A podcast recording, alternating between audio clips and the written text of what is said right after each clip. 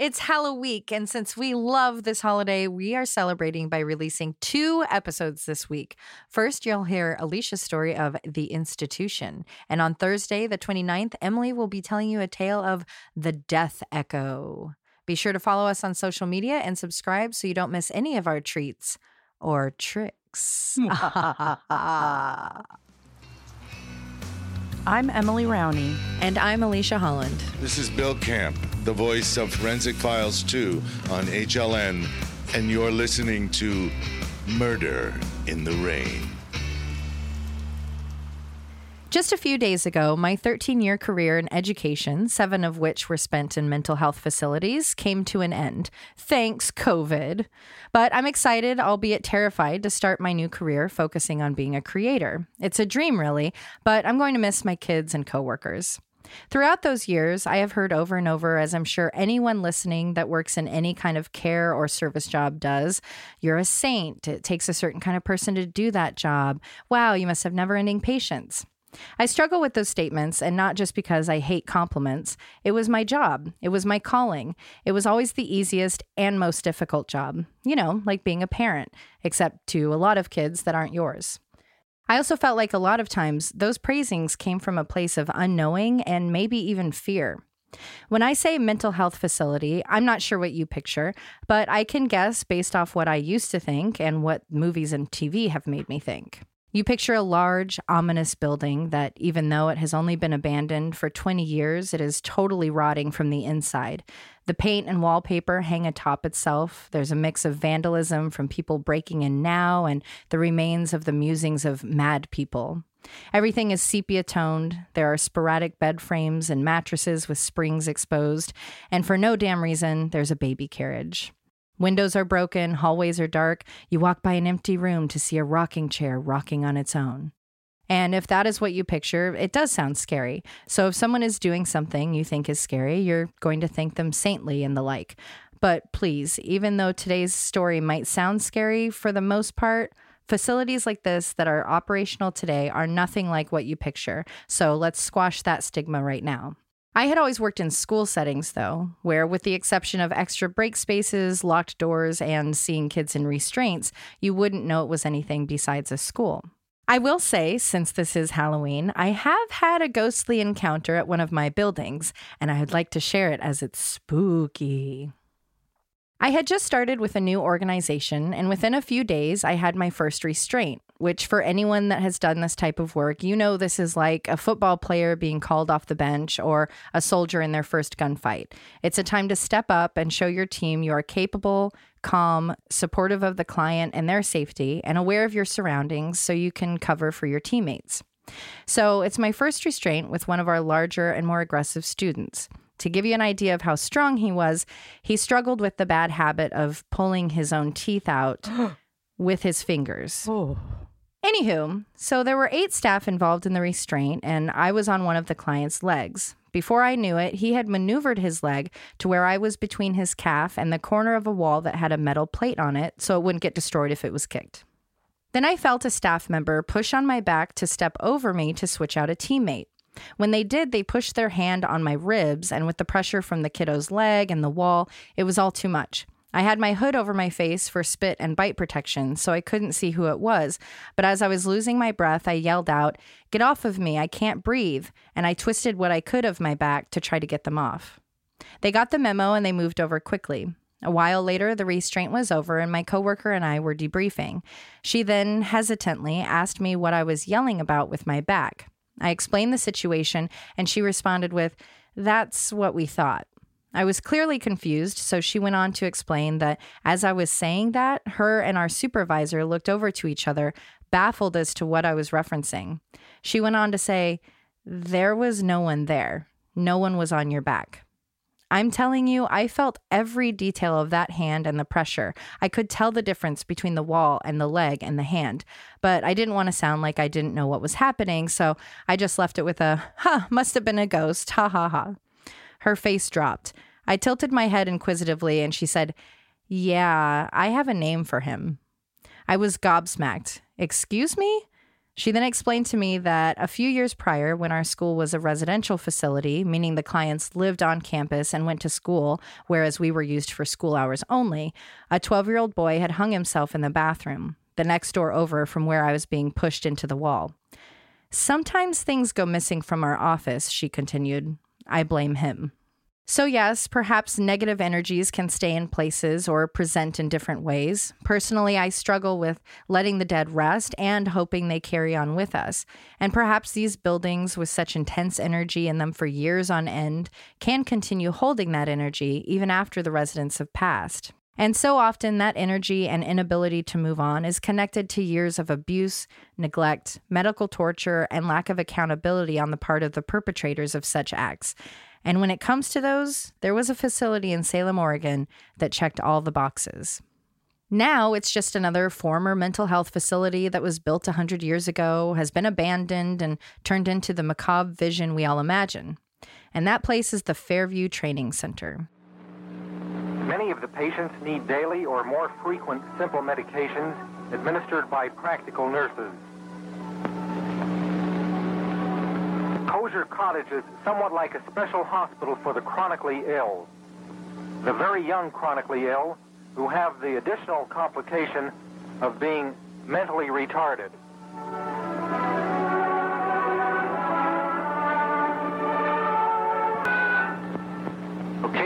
Emergency treatment is needed, and for this, the cottage is equipped and prepared.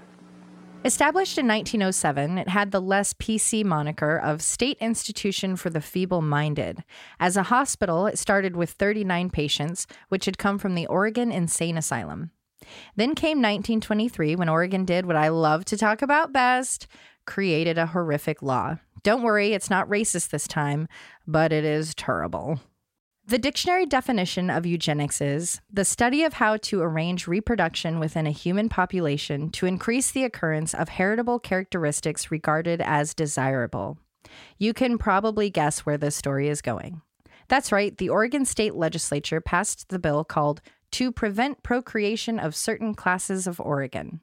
For 64 years, the Oregon State Board of Eugenics, which was created post the bill passing into law, forced the sterilization of over 2,600 Oregonians, making Oregon one of only 33 states to practice eugenics. This board of people was charged with deciding whom of the patients would receive sterilization.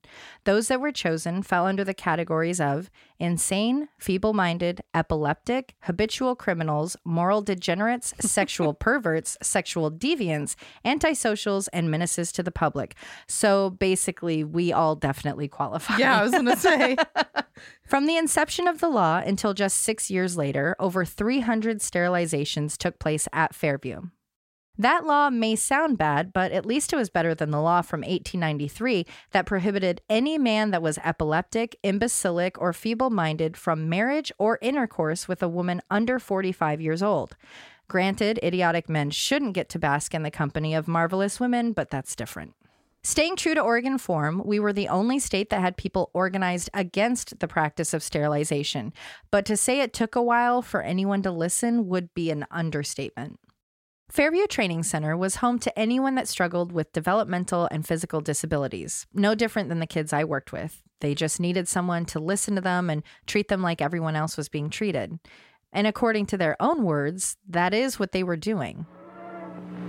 It is important to realize that these people are relatively happy in the facilities provided by the state of Oregon. They don't need pity nearly as much as your continued knowledge of their existence and the support necessary to maintain proper care and treatment. There are a few patients in Patterson who are capable of simple craft and hobby activities, but because of their physical handicaps, they are unable to attend the school on Fairview's grounds. A special teacher visits Patterson to encourage and help these children to develop recreational skills. That audio came from the hard to watch and very creepy training film In Our Care, which is on YouTube. It shows a video of the children playing in very plain and empty rooms and only with each other. It's heartbreaking.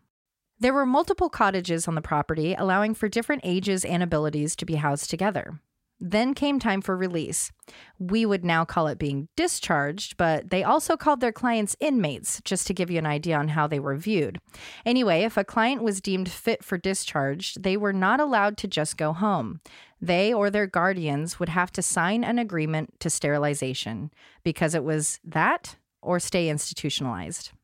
The sterilizations came in all forms, from vasectomies to removal of fallopian tubes, all the way to castrations. I lived in Fairview from 65 to 72. I was one of these people who got sterilized. My dad and I had to sign a paper that I did not understand until afterwards. I didn't I did not have a choice.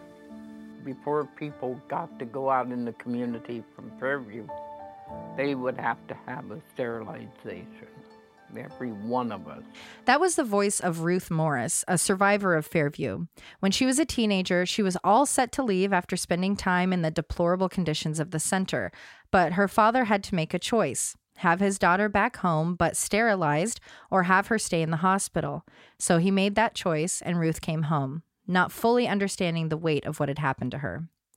But I don't want you to think that the practice of eugenics was the only terrible thing happening there, because of course there was a history of abuse. With a growing population ballooning to over 1,300 clients or inmates by 1981, it sounds like the staff never received the training we all do now. Instead of collaborative problem solving, they would use verbal and physical abuse, sometimes accompanied with leather cuffs, straitjackets, sedatives, cow whips, isolation, hot water, and razor straps to enforce expectations. There's even an account from a former employee that stated he saw clients handcuffed to 60 pound blocks before being forced to push them through the hallways. The unnatural cause of death rate of clients at Fairview was twice as high as those that didn't reside in the facility. All of these claims led to an investigation and substantiation, which halted federal funding. But from what I was able to find, no charges for the abuse or deaths were ever brought forward. It wasn't until 1983 that the eugenics law was revoked. That was not very long ago, like at all. I mean, as mm-hmm. far as years go, that was very recent and is not old. Was that your birth year? It was like so recent. then in 2000, the doors to Fairview closed forever. And in 2002, Governor John Kitzhaber made a formal apology to the victims of the law, the practice of sterilization, and the over 10,000 clients that had passed through Fairview's doors. The time has come to apologize for public policies that labeled people as defective. To those who suffered, I say the people of Oregon are sorry. I felt good that he apologized. I know that the opening to this hellhole being over 100 years ago makes this feel far away, but victims of these practices are still living. After all, they ended only 37 years ago.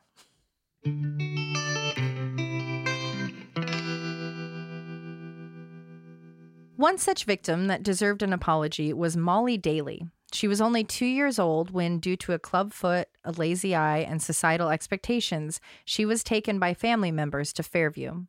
Her brother Jeff was only six years old and couldn't understand what was happening. Then Molly didn't come home. And then a year went by, then another, then a decade, and another. And then Molly had been gone for nearly 50 years. While no one in the family spoke of Molly as the whole purpose of getting rid of her was to save face because people are awful, Jeff didn't forget about his sister. He just learned to not ask about her. And neither did her father. He would visit, but the exchanges, as they so often do in these scenarios, were too emotionally difficult for Molly.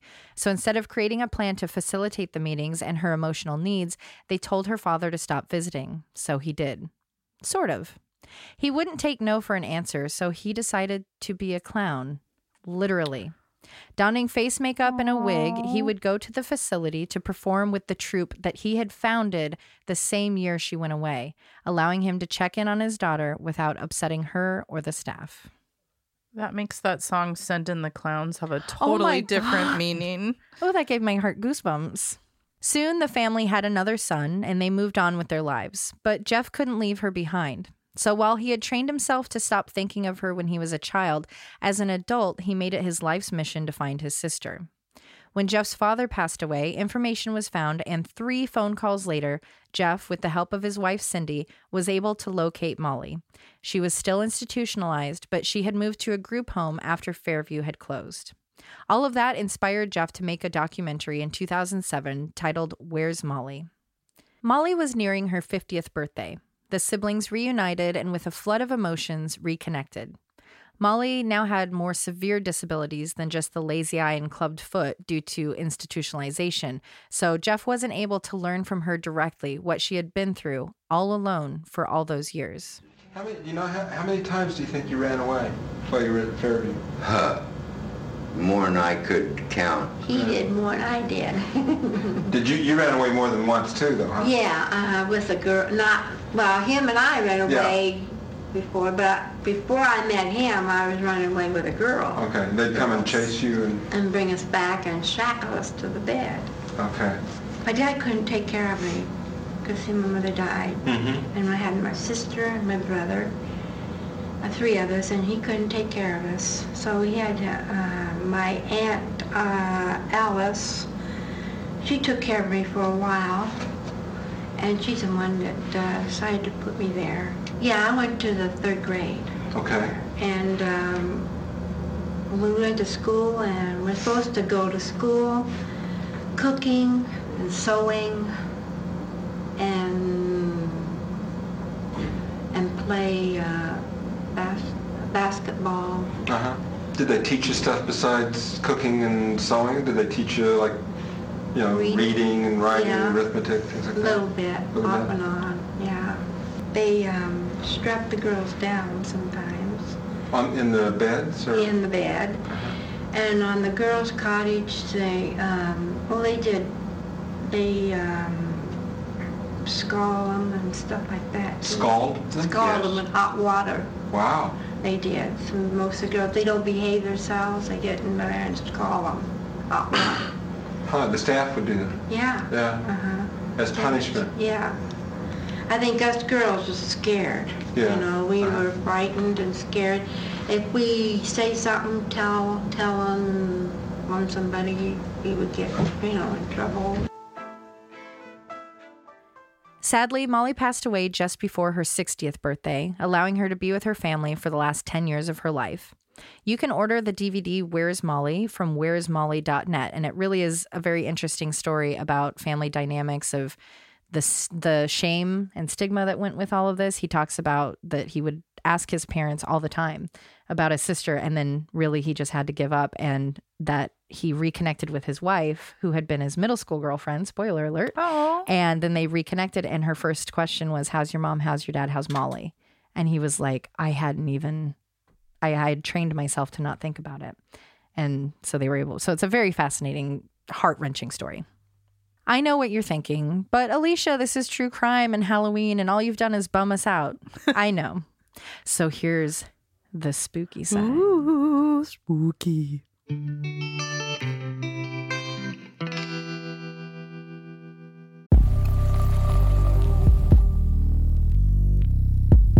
Hi, everyone. I'm Talia, attorney and co host of the true crime podcast, Crimes and Consequences.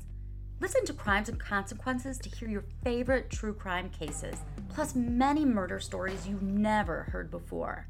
At Crimes and Consequences, we dive deep into the details of the crime. So if you have a fascination with the morbid side of human nature, you're really going to want to check us out. Go to Apple, Google, Spotify, Stitcher, and anywhere else you listen to your favorite true crime stories, and subscribe to Crimes and Consequences, a hardcore true crime podcast.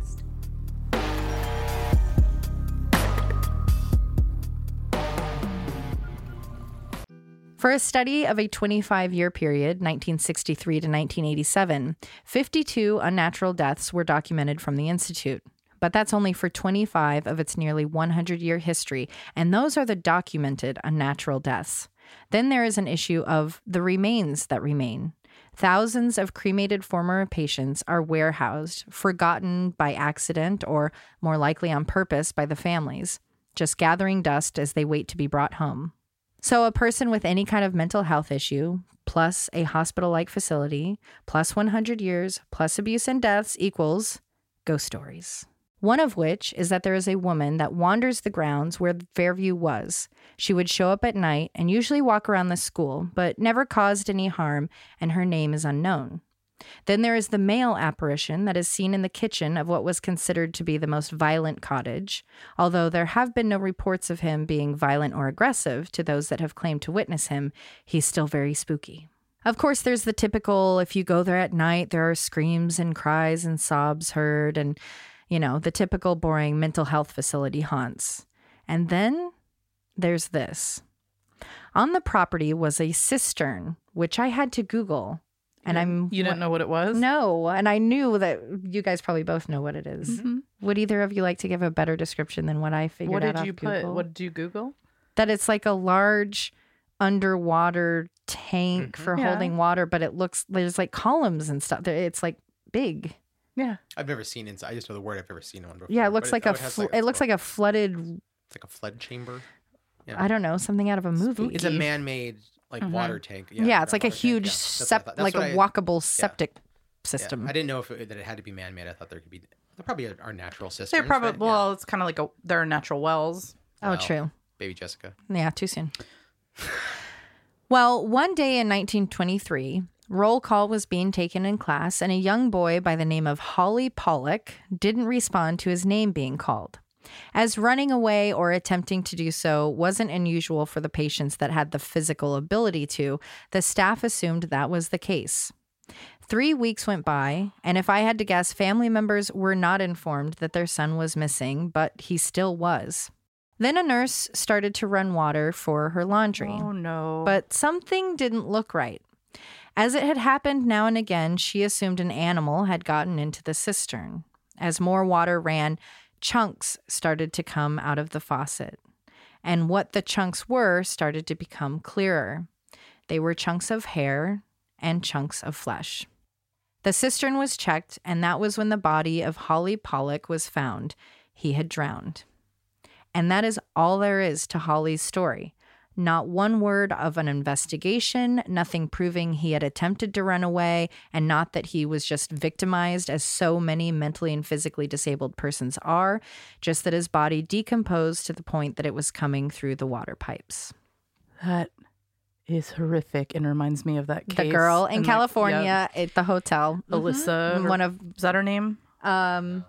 Al- Oh my gosh, what is, is her name? Alyssa something. It, that that's that for me is that that's my JonBenét. That's my I need That's more answers case. on that case. That's a good case because they have all that video too of her. Uh-huh. Um, yeah, my gut is something went down and he was put there. Yeah. Because it's one thing to go exploring if you're a kid, but uh, there it's too many things. Of Oh, at the very least, it's neglect. A premise of a horror movie waiting to happen. Was it the Mhm. kids? Did they gang up on him? Was it a doctor? Oof. Tales are now told about that part of the property that cars nearest the cistern will often not start, that even though it is now boarded up, you can hear cries from the cistern, that the figure of a young boy can be seen near it. Perhaps it's Holly, distraught over what happened to him, maybe trying to bring attention to his death so an investigation could take place, haunting in hopes of being heard. That is a very sad bunch of stories. You're welcome. Um, I'm greatly affected by stories of this similar nature all over the U.S. Mhm. Actually, it was an well epidemic. oregon oregon state and i mean the big one that i mean i could probably do a whole separate series on the stuff that went down including the mass poisoning i We read could about probably last do an night. entire season of Yeah. just. yeah I think we touched on one, which was from our live show. A guy that was Mhm. in there. I, I did his Mhm. case, but wow, that's really sad. And I just wonder of what those poor kids went through. And yeah i think these kind of cases it always for me it, it always is just it's so weird that i haven't heard it to know that yeah, like the I didn't know that. I didn't know that case. this is not a hundred years ago this is the year i was born they stopped eugenics you know like that Well, I I knew that just because I took a class in college on it, which, which was really shocking at the time, Right. learning about how long those laws were in order. You know, people And there's still people that want to I- follow them. I definitely have opinions of sometimes how I feel about who should have kids or not, but that is not for. Uh, But that's a very you bring up a good point. I've heard a lot of people say, "Oh, some people just shouldn't have kids," like, or you need a test to, to have a kid, but that's eugenics. Like, Exactly. your little jab affected thousands of people. Yeah. It's it's hard because, you know, I as someone that ends up working with the children that are usually a product of people's choices. You know, when I have a kid Sure. that can't function because his brain is literally not there. Yeah, it's it's Yeah, hard in- it's hard to work in, in that, that and not think that way so I can see where that would be like, oh, this would be beneficial because, you know, this person can't physically take care of themselves. Of course, they like I'm sure they saw it as doing a favor.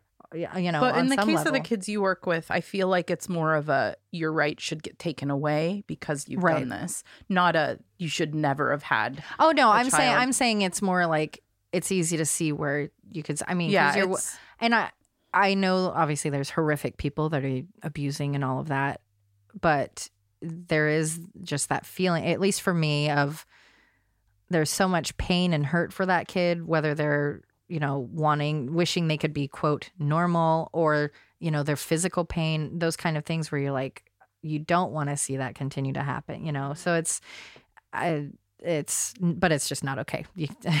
And like period. I know.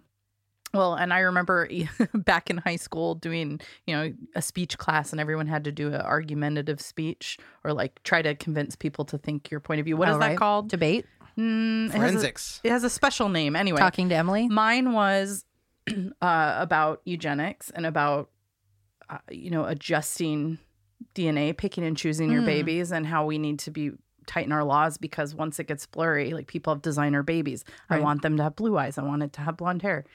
It is very scary. The Yeah. types of people out there just playing along that line. Chrissy Teigen comes to mind only because she just lost her baby, um, and it was a whole uproar on social media because people are horrific and you know not being sympathetic. But um, that just comes to mind because I know like they're very open about that that they have designer babies and they choose the sex and they you know and it's like yeah at what point do you get to say What's right and what's yeah why do you get to go so extreme that way of picking and choosing and then you think that you can also go this extreme the other like it's yeah. It's Mhm. messy and it's like well you can't you can't even go there. You can't even start playing with that because yeah where where where is that line Yep. And then I think in my speech I brought up the movie Gattaca because of course I, I'm me. I couldn't help it. that was it. actually your starting point It okay did. how It am i going to talk about it was my opening i connected gattaca to hitler and then boom you guys i'm going to shock you with you may think this way and not realize you're aligning with the way hitler thought yeah exactly like hello hello people Yeah. Yeah. The casual, um, you know, I think especially in our culture, it's the casual, you should have to have a drug test before you can get uh, food stamps. And then you should have this before you get, you know, and it's like, yeah, you can't go there. You can't start, like, who is anyone to decide what anyone else is allowed to have or not have or any of that. And uh, Hitler was a bad guy. So, yeah, you don't want to be on his team. You guys, did you know he was a bad guy with ideals that a lot of people still have yeah. so Obviously. yeah alicia just kidding i just i just like to bring that up that it's really easy to kind of get closer to that line is what i'm saying for the average person Mm-hmm. Oh, for sure. So, those are just some of the far too many ghastly stories from just one mental institution from back in the day. Mentally unwell, developmentally delayed, physically handicapped, these men, women, and children deserved more than to be marked as a runaway or to be found dead or to only sit as a bag of ashes waiting to be claimed. If hearing about forced sterilization was upsetting to you because you experience emotions, please check out unitedwedream.org for information on how you can support the women that are in ICE custody that are currently receiving forced hysterectomies.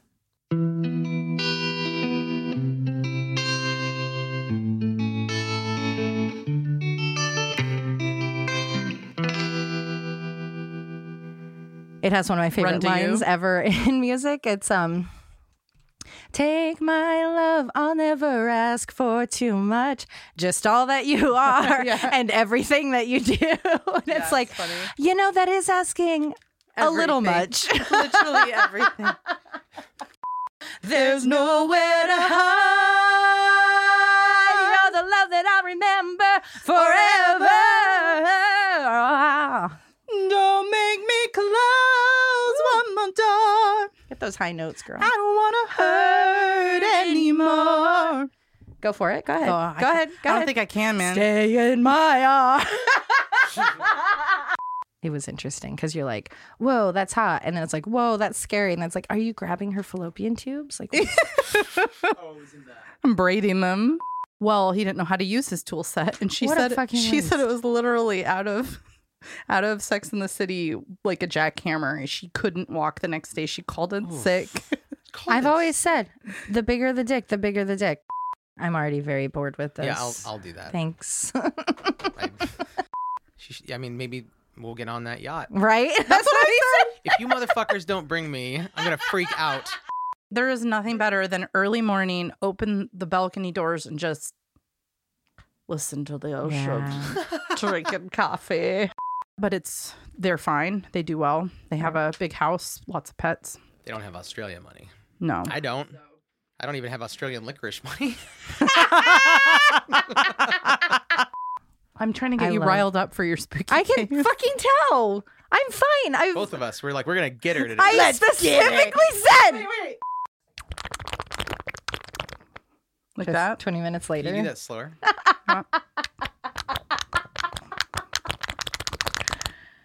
There you go. I remember. It's been a while. Been a while. I have a light that hangs over where I put my desk, which is my dining room, and I've hit my head on it a couple of times, like mm-hmm. barely.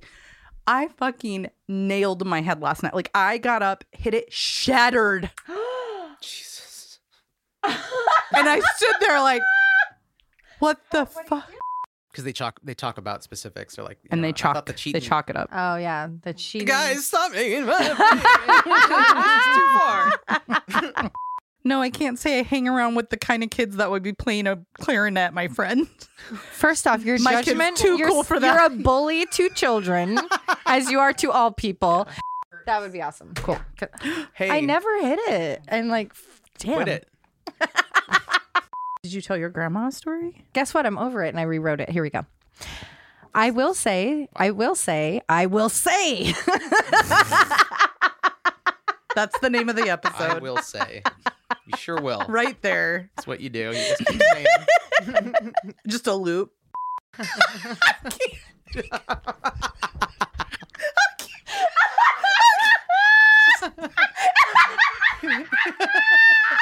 just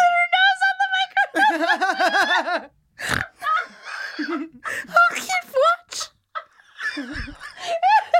that door doesn't lock. you say the state board of eugenics? Yes. Yeah. Took a while to understand that. Whoa. There were multiple. All of these claims led to an investigation and substanti. Oh my God. Uh, substantiation led to an investigation and substantiation. Why do I do this to myself? Were you born in 81? 79. Oh, baby. he's a 70s. Gen X motherfucker. Just got in there. You did. Murder in the Rain is produced and edited by Josh McCullough. Written and hosted by Emily Rowney and Alicia Holland. Artwork by Jamie Costa. Music by Kai Pfeiffer at kyfifer.com. Check out our website, murderintherain.com, for additional information on all cases, a fun interactive map, and be sure to subscribe so you can receive our newsletter. Check out the Mad Props page for coupon codes from some of our sponsors. We love your reviews and seeing them on all streaming platforms, especially iTunes. And check us out on Facebook, Instagram, and Twitter. And suck my balls. Please put that in.